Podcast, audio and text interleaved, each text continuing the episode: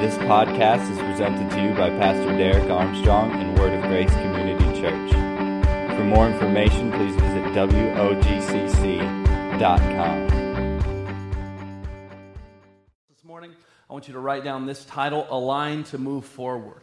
Because in this process of clarifying the vision and where we're going as a church, we we have to understand exactly what it is that you and I are called to. So it's very important that we clarify.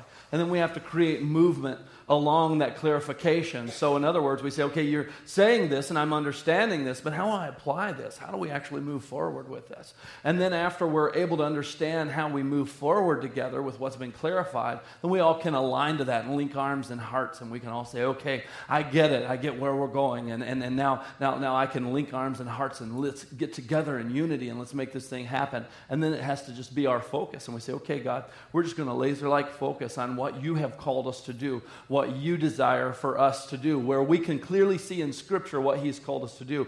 And in the uh, Elements video this past week, I talked about kind of demystifying some language that we use in church sometimes. Because often in church we can be very vague. In Christian circles, we can be very broad with some of our terminology. And we can be saying a lot of good things, but when we really reel back and go, what was actually said? In that moment. You know, what was actually communicated? Because we hear things in church like, oh, we just need to grow and seek the face of God and, and, and, and learn to depend on Him. And we need to learn to just, you know, seek after Him with all of our heart. And we hear that type of language and we go, what does that really mean at the end of the day? How do I apply that in my life? What does that look like? How do I step in that direction? And how do I know that I'm stepping in that direction? Same thing can happen with the vision of a church when people use very broad terms, even terms that sound good. We can use language like, we're called to love God and love people and serve the world, and we're called to make disciples. And everyone goes, yeah. Uh, how do we do that? And we go, yeah, disciples. What is a disciple? And I think that we need to kind of go away from more of the broad terms today and help bring further clarity to exactly what it is that we've been sharing and talking about from the Word of God over these past few weeks. And I believe that God wants us to understand His Word. He didn't give us His Word so we could all just sit around and be confused until Jesus comes back.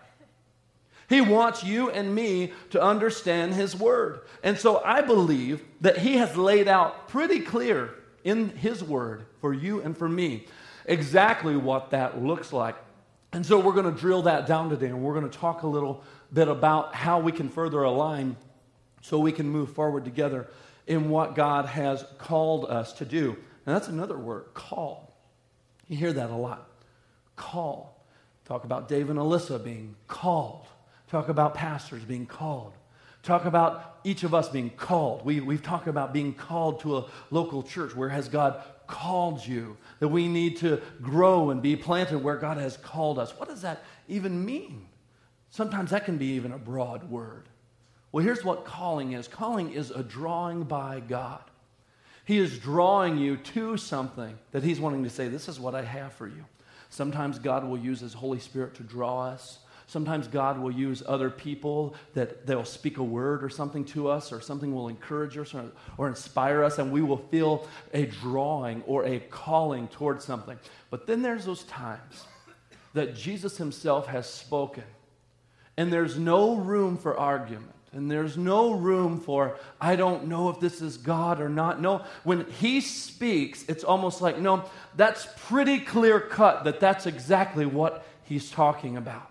And we see that in Scripture when Jesus speaks. A lot of times in the Bible, there's different things that are spoken that may be geared towards individuals. Like you may read an Old Testament scripture that you're like, okay, I can gain a principle from what's being said here but I can't really take that directly and apply it to my life, what that person said to that person. But that's not true with the words of Jesus. When you read the words of Jesus, he didn't, those aren't just words that were spoken 2,000 years ago to an individual. No, those words have pierced the, the, the boundary, if you will, of time.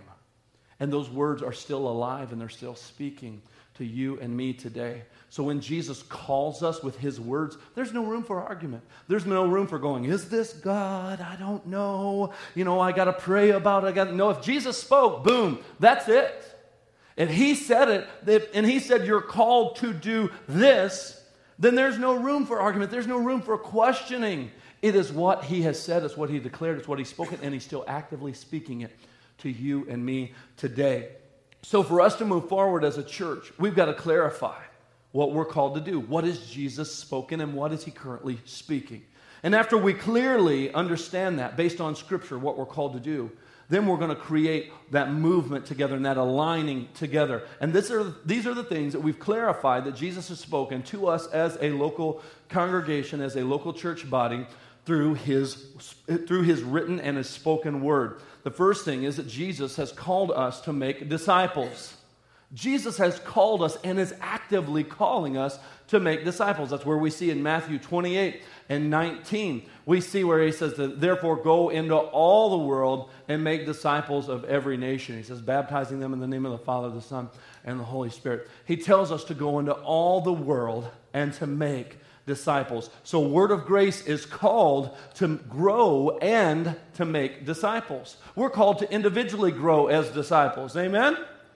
You see, it's not this thing where I have reached this apex of discipleship and all of a sudden I don't need to grow anymore. If we get there, then we have arrived at a place of pride and haughtiness in our heart and in our walk with God. We need to always remain teachable to the things of God because you and I have not arrived. When we say we need to grow as disciples, it's not about a destination, it's about a journey. It's about us understanding who we're called to be and what we're called to do. And we go, okay, I am constantly growing as a disciple. And I grew up in church my whole life, and I've seen over and over again this play out to where people will come to church and they act like that it's the job of the church to somehow impress them with something that they've never heard before. Because if I haven't uh, heard it before, then I'm growing. But if I've heard it before, then I already know that. And you know what? I could probably read that for myself. And we allow familiarity of Scripture, we allow familiarity of text and things like that to allow pride to creep into our heart, and it stunts our growth. Because we become very prideful in knowledge, we become very prideful in experience. I've already heard that, I've already experienced that. And therefore, we begin to classify ourselves as better than other believers. And we think, oh, I don't need that. Just like, for, for instance, John 3.16 is a very familiar passage of Scripture that we could all probably quote by heart. Oh, all pastors preaching on John 3.16. Oh boy, I should have stayed home today and read my Bible because I've heard that before. And I used to feel this pressure when I first started in ministry to always come up with something new that nobody had ever heard before. And so I would read, like in Chronicles or one of those books that when you're in your daily Bible reading plan, you skip you know, I would read in those and try to uncover some great mystery that no one had ever heard before. And I can't wait to tell the church so they'll be like, wow, look at our pastor. He's so smart. Wow, look at our pastor. He is such a Bible scholar. He pulled this story out of Kings and, and, and did this great exegesis on it. And then he began to explain this in such a way that I've never heard that before. My mind And I used to feel that pressure to always do that week, out, week in and week out, as if somehow I was searching for some type of affirmation or as if somehow I was searching for my significance or my worth as a minister of the gospel to always succumb to this pressure to impress people with the word of God as if that was my job. When I got convicted about that and realized it's not my job to impress people who come to church with their arms folded. But yet, it's my job to articulate the very words of God and the gospel with what He puts on my heart that He says is for this local body and this congregation. That's what my job is called to be faithful to that, not to seek some type of reward for myself for impressing someone. And when we realize that it's not our job to come to church or to open the Word of God or to approach a study with looking for something that, that, that I've heard that before, and, and, and, and I'm looking for something else that I haven't heard already, like it's God's job to impress you or I. Like it's God's job to say, oh, let me show you something brand new. No, when I get that type of attitude, then I am no longer able to grow and I'm allowing pride to take the throne of my heart. I'm allowing pride to creep in, and it's stunting my growth as a believer. It's stunting my effectiveness as a Christian. It's not our job to look to God to impress us with things we've never heard before. It's our job to understand who He is and grow in who He is and grow in loving Him because we know that when we love Him, the fruit of that is loving people. And we know that the fruit of loving people is serving. And we know that the fruit of serving is pointing people to loving Him. And we know that the fruit of loving Him is loving people. Are you kind of getting how this works? That's the fruit of this deal. And I go, God, I just want to know you more and love you more. And I'm not going to put you in a position where I'm treating you like I'm somehow bored with you. You wouldn't do that to your spouse, person that you have the closest, most intimate relationship with. You know what? I just know everything about you, and frankly, I'm kind of bored with you.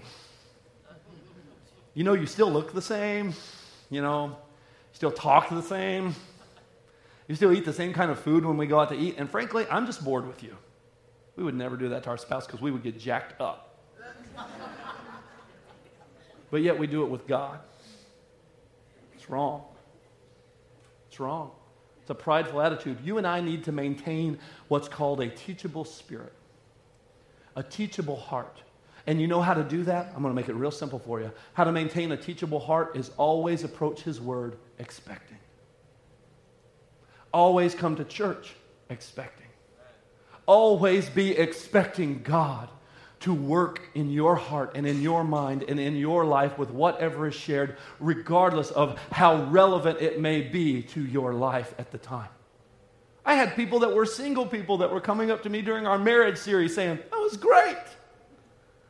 And it's scary because you go, I don't want to isolate anyone when I'm teaching the Word of God, but yet the Holy Spirit can move beyond my ability. Amen? The Holy Spirit can move beyond your ability. The Holy Spirit is the teacher, the leader, the guider, the one that's leading and guiding you into all truth. So he can take something that you heard a hundred thousand times before and he can make it alive to you in that moment if you maintain a teachable heart and you don't allow pride to rule.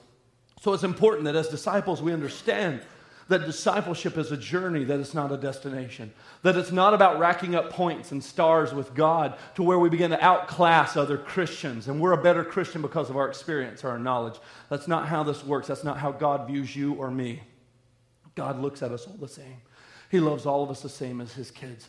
And he wants us all to grow right where we're at. And guess what? His word and his spirit are the very things that can help us to grow right where we're at, but we have to maintain a teachable heart. That's how we're going to grow as disciples, and that's how we're going to grow other disciples as well as a church as we focus on that.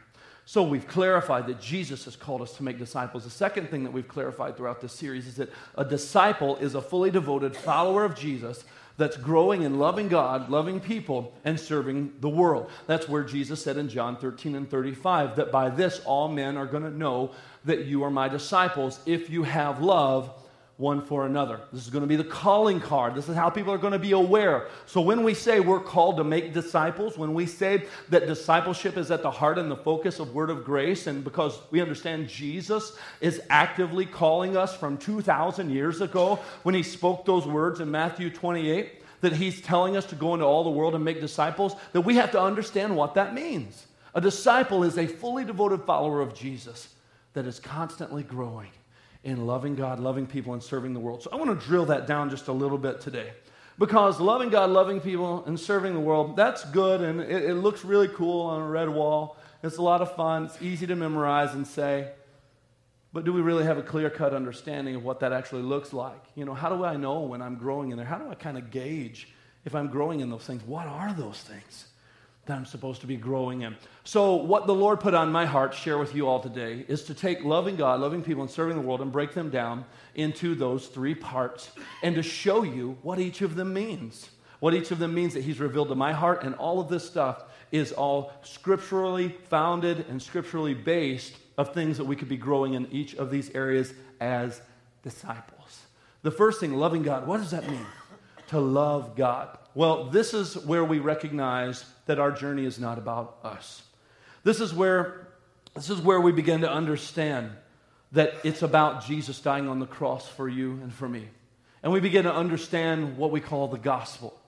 And what the gospel simply is, is us realizing that we're sinful creatures, that apart from Jesus Christ, that we're dead and we are completely cut off from our Creator. And we have no hope and we have no salvation, that Jesus is the only way, the truth, and the life, and no man can come to God except through Him. And we understand our desperate need for Him by seeing through how we could never fulfill the law on our own. But Jesus did in every single way, and He was perfect. And we see how He was that perfect sacrifice because you and I never could be, and we never will be in our own strength. It's Jesus that makes me right. It's Jesus, it's His righteousness that makes me right in the eyes of God. And when I understand that gospel and I grow in understanding that, I never really arrive where I believe I fully understand that kind of love. It's something I'm always growing in, it's part of my journey. And when I understand that, I'm constantly growing in that through my relationship with Him. So that's part of what loving God means. We can understand that how we, we realize we can't save ourselves and actually that we're deserving of death because of what we did in our rejection of God and in our sin and shaking our fist at Him, but yet we understand that the love of God is so great that He chose us before we ever chose Him.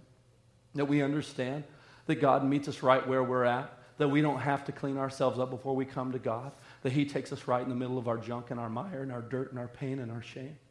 When we begin to get that and understand that, wow, it just completely opens up so much to me and it begins to work on my heart and it begins to work on how I view things, my perspective of things in life. And that's part of growing and loving God. And so a disciple must understand the gospel. A disciple must constantly remind themselves of their need for Jesus.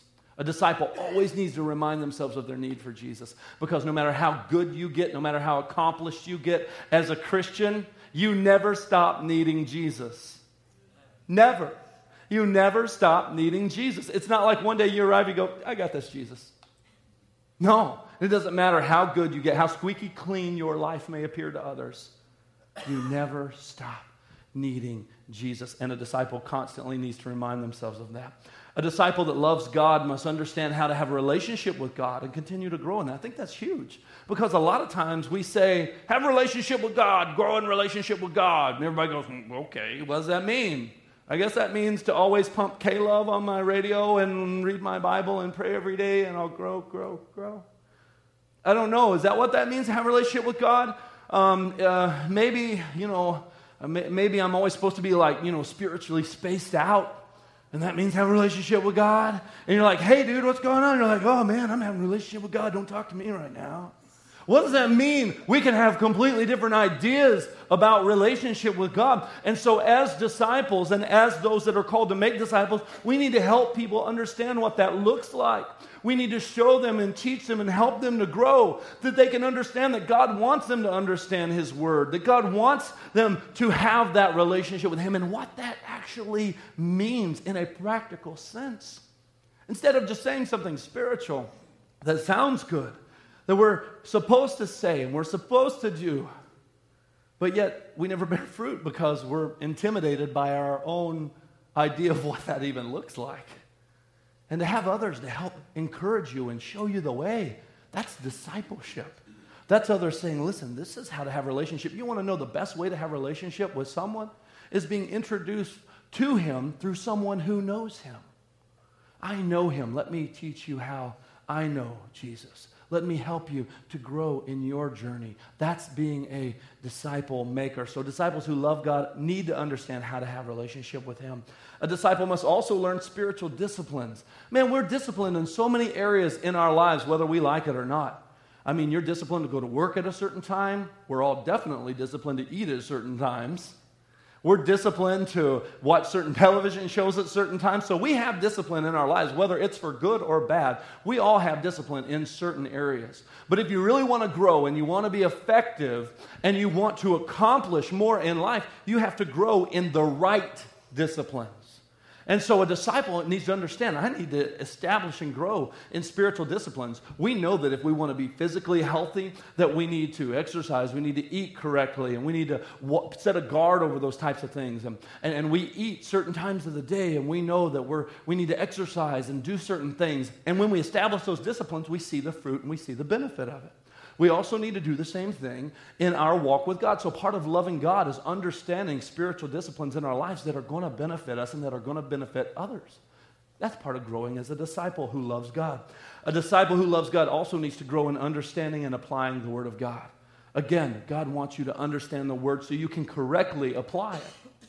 So many people hear something or hear it spun in a certain way that is taken way out of context, and they develop this whole theology that's based off of incorrect interpretation of Scripture. And so Jesus even tells us and warns us against this. And he says, Listen, I want you to be able to rightly divide the word of truth. I want you to be able to rightly divide and understand he said, What exactly I'm saying. I don't want you to get caught up in all this junk because there's going to be people that are going to come and twist the Word of God, that they're going to make it say what they want it to say and twist it for their own benefit, to twist it for their own exaltation, twist it for however they can gain from it. And we see that happening all in our world today, how people get burned by twisting the Word of God. We have to make sure that we're understanding it correctly, so we're applying it correctly, so we're not living under a misbelief. So we're not living under this notion that, oh, well, if this worked for somebody else, well, then I want to do it just like them, and, and then I'm going to try to try, try to mimic what they did so I can get what they got. And then we begin to develop these formulas and different things, and we use scripture to do it, and it's all for selfish gain, and it gets corrupted, and then all of a sudden we're like, no, I thought I understood that. You understood it in part, and you missed the application, and you missed what he was really saying. So it's important. That's what a disciple who loves God does make sure that they are growing in understanding the Word of God. And if we correctly understand it, then what can we do? We can correctly apply it. So that's what it means to kind of love God and grow as a disciple who loves God. So, what does it mean to love people? Because that's supposed to be a natural ebb and flow of loving God. So, what does that mean? Loving people is really where we connect to one another to be invested in. This is the relational phase of discipleship that moves us deeper. This is the part where, we, where, where, where the structure here in our church family begins to promote healthy relationships and that that's vital. This is the part where we're ministered to, but yet we begin to realize that we have something to offer as well. And we understand that it's not just about what we get, but it's about what we give. This is where we really begin to transition from a consumer to a participant. As we grow in our love for God, we begin to just naturally love people and begin to look at ways to give, look at ways to invest, look at ways to grow relationally. And in this growth phase as a disciple, we must understand our need for relationship to sharpen one another. Just as the Bible says that as iron sharpens iron, so does one man's countenance sharpen another. This is where a disciple must understand their need for accountability within relationships. Oh man, that's huge. We need accountability. Hello, somebody. We need accountability, whether we like it or not. We need to be accountable because, man, that helps us grow when we are accountable. A disciple realizes they have something to offer to others and they transition from a recipient to a contributor. And a disciple learns to care for others in their church family. And when we're lo- growing and loving God as a disciple, we learn to care for one another and be there for one another. We learn that, you know, this is something that's a natural flow. Don't, don't look at these things as a checklist of, oh, yeah, I'm doing that one, not too good at that one. Don't look at it as a checklist as much as something that these should be things that we're growing in because we're growing in our love for God. These are things that are going to be byproducts and fruit of that because it all starts with loving Him. As we grow in loving God, we're going to start loving others and caring for others right where they're at right at their point of need, right at their point of hurt, right at their point of, of, of frustration. We're going to love them and accept them right where they're at. And we're going to love them unconditionally because we understand the love of God for us unconditionally because we're growing in the gospel, because we're growing in our understanding of it. And Jesus said, To whom much is given, much is required, and you and I have been given much. Amen? Jesus also said that freely you've received, so freely give. And we can know to say that, but until we grow in our love of God until we grow in our relationship with Him and our understanding of the gospel, that's not going to impact my heart. It's just going to be something I know, not something I really do authentically. Oftentimes, I'll get caught up doing it, trying to care for other people because I think that's what Christians are supposed to do, but my heart's motive is not genuine in it. But for my heart's motive to be genuine in it and to be pure, I have to grow in my love for God because loving people is not something that I'm trying harder to be better at. It's something that's naturally flowing out of me. That's how I'm growing as a disciple. I'm naturally caring for other people, and I'm wanting to love them right where they're at. Also, a disciple who loves people acts on their responsibility to be an investor. They understand the weight of that responsibility to invest. They understand the weight of the words of Christ when he said to go into all the world and make disciples. And as a disciple grows in loving people, we learn how to evaluate and correct based on relationship sharpening us, based on the direction of the Holy Spirit, and based on the Word of God kind of chastising us and, and, and, and growing us and helping us to grow. I think that's a huge skill that a lot of people need to grow in, and uh, uh, all of us, myself included, as I think about evaluation. Can we really be honest with ourselves and evaluate ourselves, where we're at in our walk with the Lord? Can we really evaluate our heart and our motives? And really be honest with us? ourselves. A lot of people are afraid to be honest. A lot of people are like what the Bible talks about in the book of James, where it says a double minded man's unstable in all his ways. It says he's like a guy that goes and looks in a mirror and then he turns around and he forgets what he looks like. And we're like, man, I don't even remember what I look like because I don't want to remember. I was faced with myself, but I don't want to be faced with myself.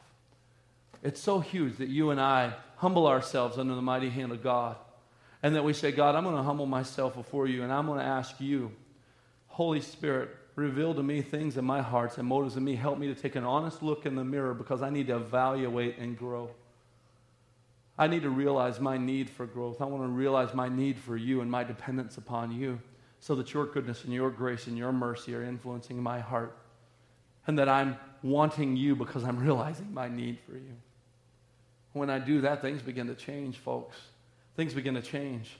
If we're walking around prideful, always blaming everyone else, always making excuses, and we don't take an honest look in the mirror, and we don't evaluate, and we don't correct based on what the Holy Spirit's leading us to and what the Word of God challenges us with, then we're going to be like that man that looks in the mirror just turns away. But let me tell you, we also need that accountability in relationships to help us do those things as well. And God will put people in your life that say things that you don't like.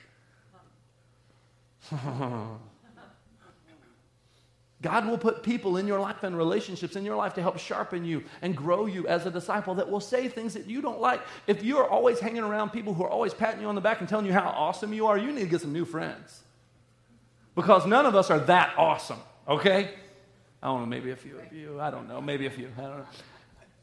But let's be honest here. We all need to grow. And, if, and how deep and how good and how much love would a person that had a relationship with us to come to us in all honesty and come into us in a spirit of love and tell us something that we didn't like, but yet if we listen to it, it's for our benefit if we have a teachable spirit that will evaluate and correct based on what the Lord's leading us to do. How valuable a relationship is that? How much would someone love you? How, how great would that speak of their love for you if you had that in your life where someone would say, Hey, I want to help you. I begin noticing this pattern in your life. And you don't like it when they say that. I've had people say things to me in life, woo, man. I'm like, the nerve.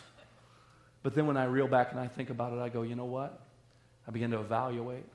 Oh, they're, they're not against me, they're trying to help me. And I need to take what they're saying seriously. I need to listen because that could be God using them to help me grow. Amen, somebody.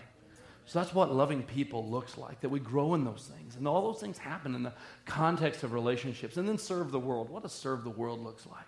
I mean, what, what, what does that look like to serve, truly to serve the world? Because it's a natural ebb and flow from loving people. You're going to have this heart to serve and to invest and, and, and to give. so here's what that looks like. This is where we recognize it's not about us. This is where our heart for people spills over and our desires to display the love of God to others, regardless of what personal benefit we may receive, begins to shine.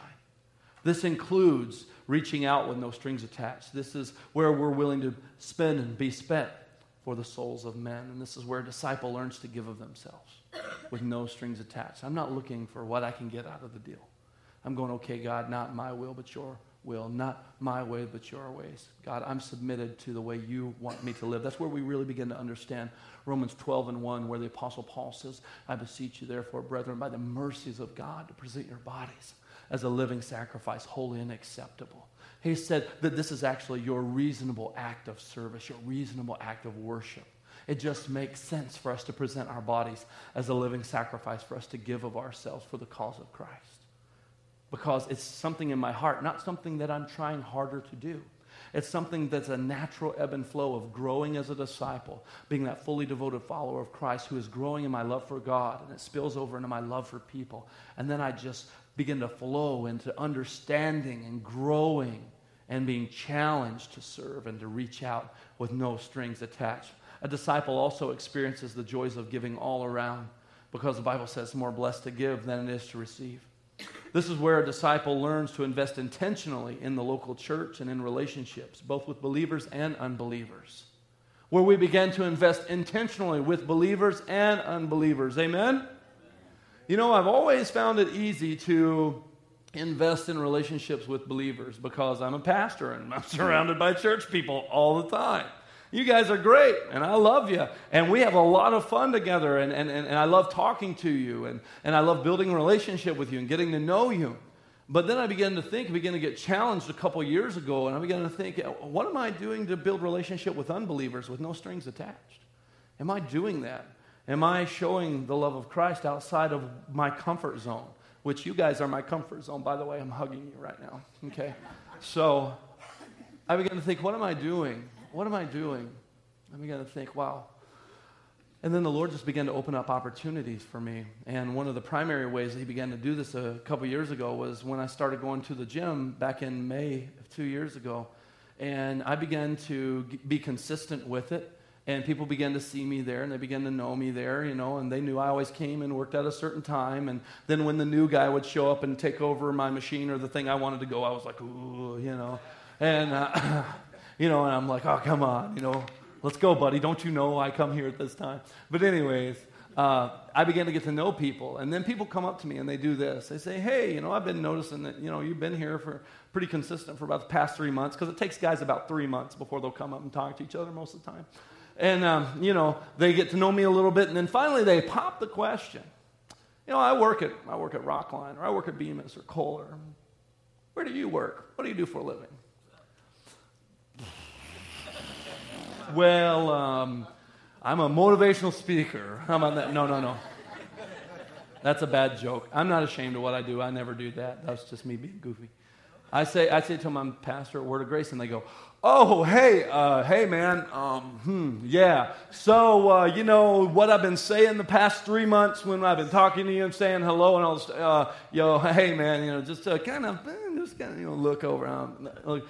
And I stop them in their tracks and I'll tell these guys, and say, listen, if I haven't had a problem with you over the past three months when you and I have been conversing and talking, building relationships, why would that change now? That you know what I do for a living? Why would that change now? I said, let, let's make an agreement here, all right? I said, I like you. You're my friend.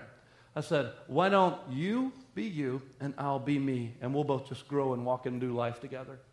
Oh, Oh, okay. They were expecting me to smack them with a Bible, you know, because I keep a Bible in my gym shorts because pastors always have Bibles with them. And I just randomly pull out, or a crucifix, you know. you know. they really didn't understand that that pre workout I had in the bottle was actually holy water, and I was trying to, you know, I mean, that's goofy stuff. And that's not at all, that they have this idea. And then when, they, when I tell them that, they're like, whoa. It's like this pastor is accepting me for who I am right here. I'm like, yeah, because that's how Jesus accepted you and me. And then I'll tell you what it does. Those guys, they begin to go, you know, they begin to begin to come to me occasionally. I'll have some of my workout buddies that um, they're either not believers or they're not very strong believers. They'll come to me and they'll go, hey, I had a guy come to me probably about six, seven months ago. He said, hey, uh, hey, Derek, um, my, uh, my sister-in-law has just been diagnosed with cancer. Would you mind praying? I said, yeah. You want to pray right here?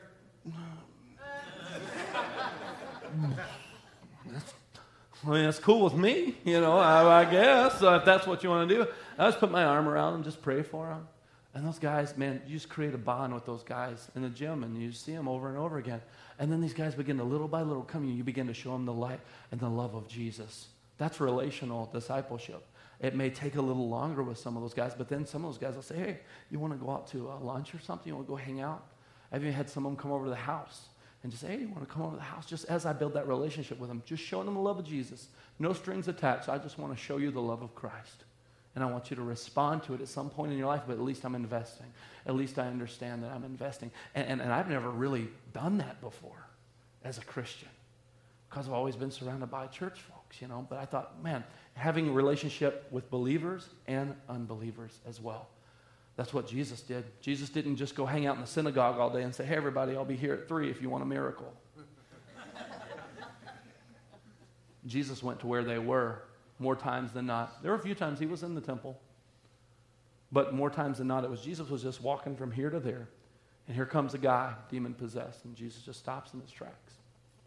Jesus was on his way from here to there, and there's a blind guy that starts hollering out, Son of David, have mercy on me. Jesus was walking from here to there, and there was a guy that was full of leprosy that walked up, and Jesus actually reached out and touched him, which was a big no no, and said, Yeah, I'm going to make you clean. It was just in the everyday comings and goings of life, just as much as it was in church. Amen, somebody. So we need to understand that's what it looks like to love God, love people, and serve the world. And that's what a disciple is someone who's growing in those things. So understand this that we believe discipleship happens best in the context of relationship. And we see that all the time. We see that all throughout Scripture, that discipleship happens best in the context of relationships. And so that's why we here at Word of Grace believe that church is not somewhere we go, but it's who we are. We believe that we are the body of Christ every day when we wake up, when we go to bed, and when we show up on the weekends here. And we want to structure what we do as a church, and we want to structure our values around that so it becomes more than just what we say, but it becomes a practice that we actually do. Just like in the second chapter of Acts, in the 42nd verse, when it begins to talk about the disciples in the first church that were gathering together and they were going from house to house, they were breaking bread and they were having fellowship with one another. Just like we're going to do on Friday when we just completely take over the Bears house with like 500 people. It's going to be awesome.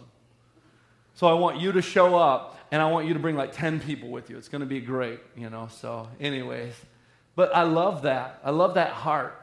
I love that heart just saying, you know, just we're, we're just going to all just go hang out and have a bonfire, let kids play, us just get to know each other, build relationship, because that's where discipleship is going to happen best is when we structure around that value and we say, okay, are we building relationships? Are we investing? Are we structuring things and opportunities in a way as a church family to where those things can happen? And so we want to do that. We want to make that a value and make that a priority because we are a church family. We are a church family. We sharpen one another. We enjoy one another. We learn how to deal with conflict. We learn how to walk in forgiveness. We learn that we're different personalities and we're not going to allow division to be sown amongst us. We're going to keep everything above boards. One, of the things that really gripped my heart, a story that was told to me by um, one of our staff pastors, Pastor Keith, his brother David is uh, he's, he's, a great guy, younger brother, and uh, he has a heart for Africa. And David's been to Africa, I think, two or three times. And David went over to Africa one time and uh, it's stereotypical Africa, you know, that what you would have in your mind. It's, you know, the, the, the stick and mud huts is, are where the churches are, you know, very, you know, primal in our Americanized culture view. And here's these people having this church out in the middle of nowhere in Africa. And here's David, and he's with this group of people. And then after the church service was over, there was about 50 people that stayed behind, and they were all staying in the, in, in, in the church building. And David went to the translator and he said, What are those guys doing? Why are they staying behind? Church is over, right? He said, Oh, they're over there handling their business. He said, What do you mean? He said, Well, unity is so important in the church that if there's ever conflict or offense, they stay behind and make sure that those that have issue with one another work it out with one another and find forgiveness because unity is so important and they don't want the enemy to come in and bring division and sow division and discord and gossip and murmuring and complaining and negativity. They want to handle their business before they actually leave the building. That's how important unity is. I'm going, wow, what if we as a church begin to take on that same heart and that same mindset?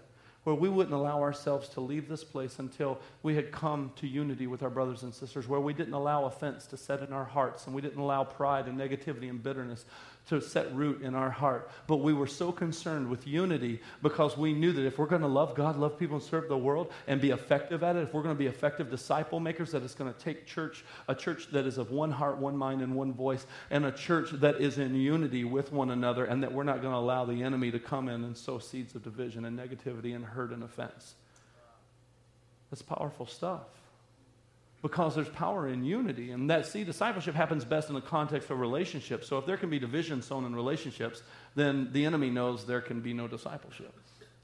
If we're not being real, if we're not being honest, if we're not being transparent, if we're not making the first step instead of waiting for everyone to come to us. That's how important unity is. That's why I taught a whole message a couple of weeks on how to deal with offense. Because it's not if you get offended, It's when.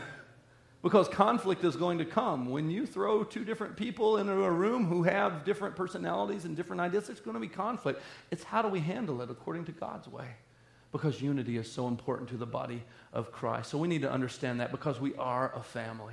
So here's what we're going to do we're, we're, we're, we structure what we do at Word of Grace around this calling because we understand it's a value that we must show, not just something that we say. You can make the letters as big as you want to on that wall and you can, you know, put hot pink, you know, all around them, make them stand out. Wouldn't that be pretty? Wow, love God, love people serve the world. Put it on a t shirt, tattoo it on our face, backwards, so when you look in the mirror, you'll be reminded. Uh huh. And it won't change anything if it's not a part of our action. It's not a part of our value. And so I think the best way for us as a church family to begin to show this value is for us to begin to align to this vision that God has called us to, that Jesus has spoken by us structuring around those values. And so, one of the ways we're going to do that is community groups. Community groups, I talked about those last week. Those are going to launch the first week of September. And that's what we're going to do. Community groups are going to be a weekly gathering where host leaders' homes are going to be uh, open and available. And we're going to go through a weekend message Bible study together. We're going to eat meals together. We're going to do community service projects together. We're going to pray for one another. We're going to grow in caring for one another. We're going to grow in why we believe what we believe together.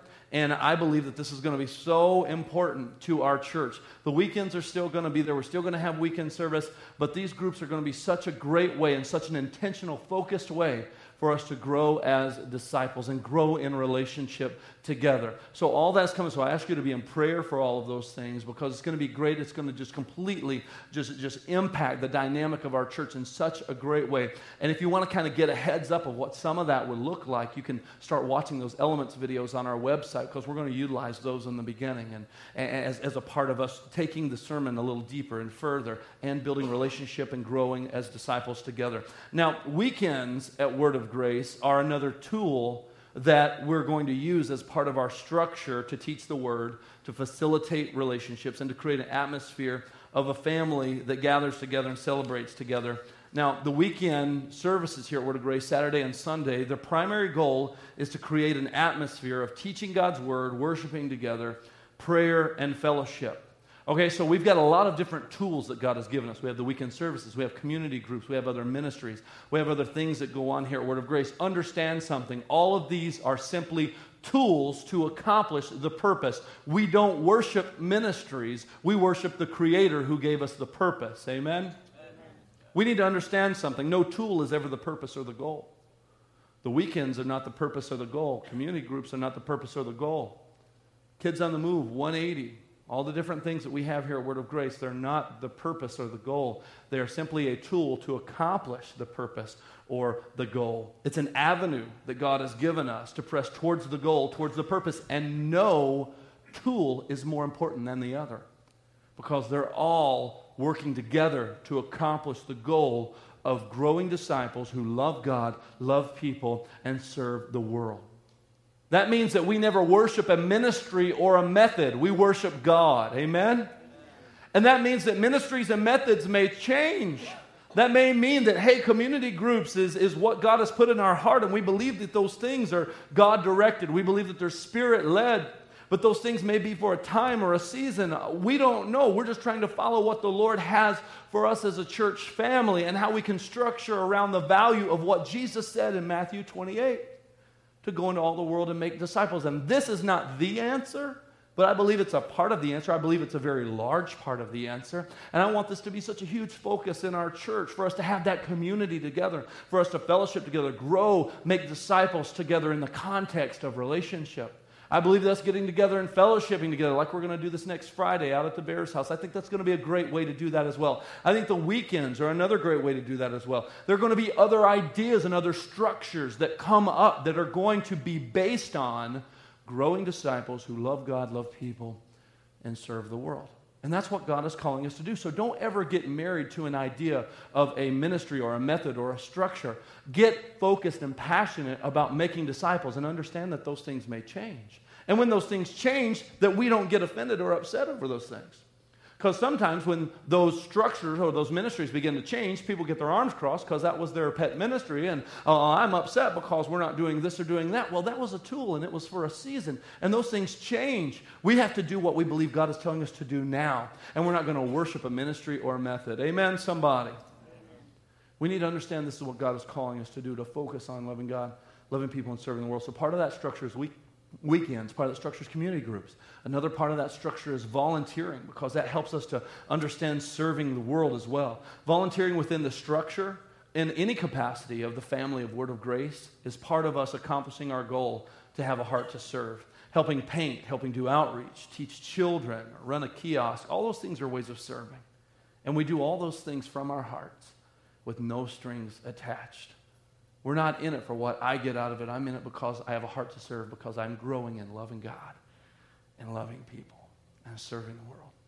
There are other ways within our structure that we grow as disciples, and no one is greater than the other. All these things work together to help the body of Christ to grow. All these things. And also, we believe in investing in the next generation. We believe in, in, in, in helping the next generation to grow as disciples as well. So, yeah, that's why we have kids on the move. That's why we have 180. That's why we put emphasis on those things. Because we don't want to be said of us like was said of the generation of, uh, of Joshua in Scripture. When Joshua and all of his fathers were laid to rest, the Bible says that there arose a generation after them that did not know the Lord nor the things of the Lord. So, you better believe we're going to invest in kids and teenagers. Amen? Because we believe in the next generation. We believe that that next generation is going to carry on and even, even exceed the things that God has accomplished through us as a church family. We want to invest in that. And yeah, that's important to us. So understand, all these things are structured around making disciples, investing in us here and investing in the next generation as well. That's what He's called us to do to grow as disciples and to make disciples, and for us to get in unity around that. So next week, I'm going to start a new series that's going to help us all grow as disciples and being able to contend with the pressures of this world and in our culture so we can understand why we believe what we believe.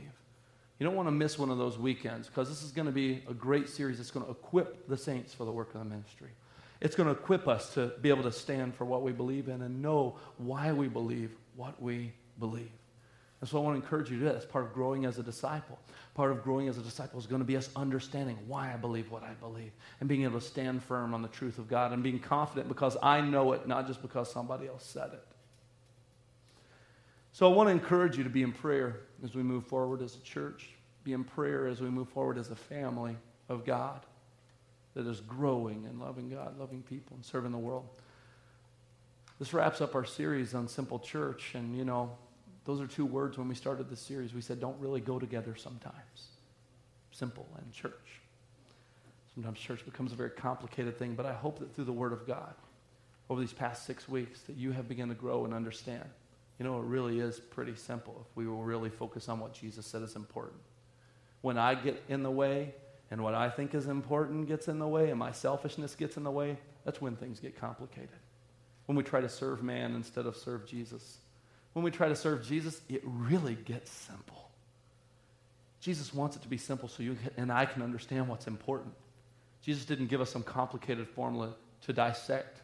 He just said, go into all the world, make disciples. That's what I spoke 2,000 years ago. That's what I'm actively speaking to you today. And that's what I want us as a church family to just grab a hold of. Not the words of Derek Armstrong, the words of Jesus. Derek, the, Derek Armstrong says some goofy things sometimes. but Jesus always speaks truth, and it pierces through generation after generation. And those words are still piercing the hearts of men and women today who will rise up to the challenge and the call and the commission of making disciples. And Word of Grace is answering that call, and we're going to show that we're answering that call by structuring what we value and what we do here as a church family around what Jesus said. Amen, somebody? Amen. Thank you for listening. For more information, please visit WOGCC.com.